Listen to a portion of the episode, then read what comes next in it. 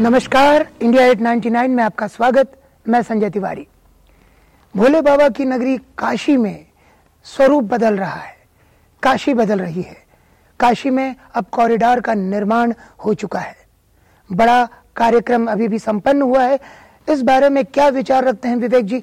और उनका क्या सुझाव है? आगे क्या होना चाहिए? अगला कदम क्या होना चाहिए?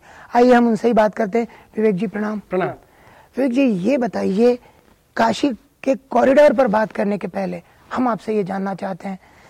काशी के बारे में सुना है कि जब कुछ नहीं था, समय नहीं था, तब काशी थी। काशी से आरंभ हुआ। ये जो कहा जाता है, इसमें भावनाओं का स्थान कितना और कितनी सच्चाई है?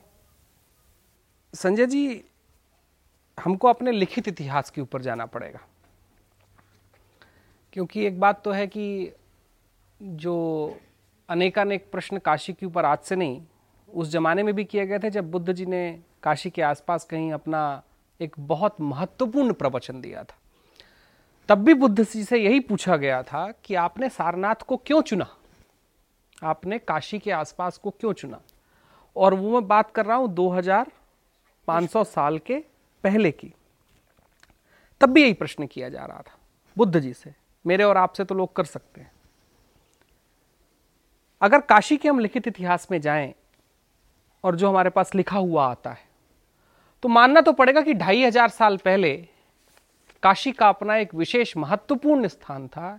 इसीलिए बुद्ध जैसे महापुरुष को भी काशी को चुनना पड़ा था। काशी के पास आके अपने प्रवचनों को देना पड़ा था।